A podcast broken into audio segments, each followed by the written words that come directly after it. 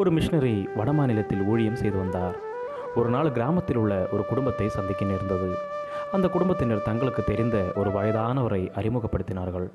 அவர் ஒரு ரேடியோவிற்கு மாலை அணிவித்து அதை வணங்கி கொண்டிருந்தார். அதிர்ந்து போன மிஷினரி இது என்ன? என்று கேட்டதற்கு அவர் இதுதான் என்னுடைய குரு என்றார்.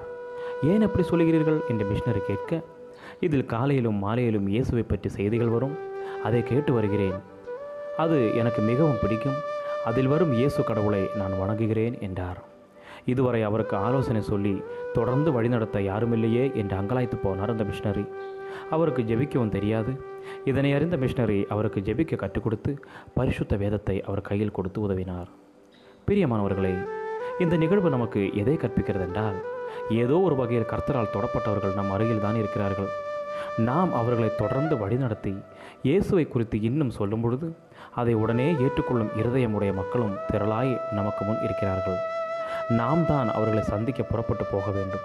இயேசு கிறிஸ்து தன்னுடைய சீஷர்களிடம் எதிரே இருக்கிற கிராமத்திற்கு புறப்பட்டு போங்கள் என்றார். நாம் புறப்பட்டு போகும்பொழுதுதான் கட்டப்பட்டவர்களை காண முடியும் இயேசுவண்டை அவர்களை அழைத்து வர முடியும். நாம் இன்று ரட்சிக்கப்பட்டு இயேசுவை நமது இரட்சகராக ஏற்றுக்கொண்டிருக்கிறோம். இதற்கு காரணம் என்னவென்று நிதானிப்போம் என்றால் எத்தனையோ மிஷினரிகள் தங்கள் சுக வாழ்வை தொடர்ந்து தேவைகளை பொருட்டன்று எண்ணாமல் இரத்தம் சிந்தவும் மறிக்கவும் தங்களை ஒப்புக் கொடுத்ததன் விளைவே அன்றி வேறல்ல. மிஷினர்களின் இரத்தம் சைரம் நமது பூமியில் விதையாக விதைக்கப்பட்டதால் விளைந்த விருட்சமே நமது ரட்சிப்பு இதைத்தான் அப்போசலாகிய பவுல் தமது நிருபத்தில் இவ்வளவு பெரிதான ரட்சிப்பை குறித்து கவலையற்றிருப்போமானால் தண்டனைக்கு எப்படி தப்பித்துக்கொள்ள முடியும் என்று எழுதுகிறார். யாரோ ஒருவர் நம்மிடம் வந்து ரட்சிப்பின் செய்தியை சொன்னதால் அதனால் தானே நரகத்திற்கு தப்பித்துள்ளோம் என்பதை உணர்ந்தால் எப்படி மற்றவர்களுக்கு நாம் சுவிசேஷத்தை சொல்லாமல் இருக்க முடியும்? நாம் இன்றைக்கு புறப்படுவோம்.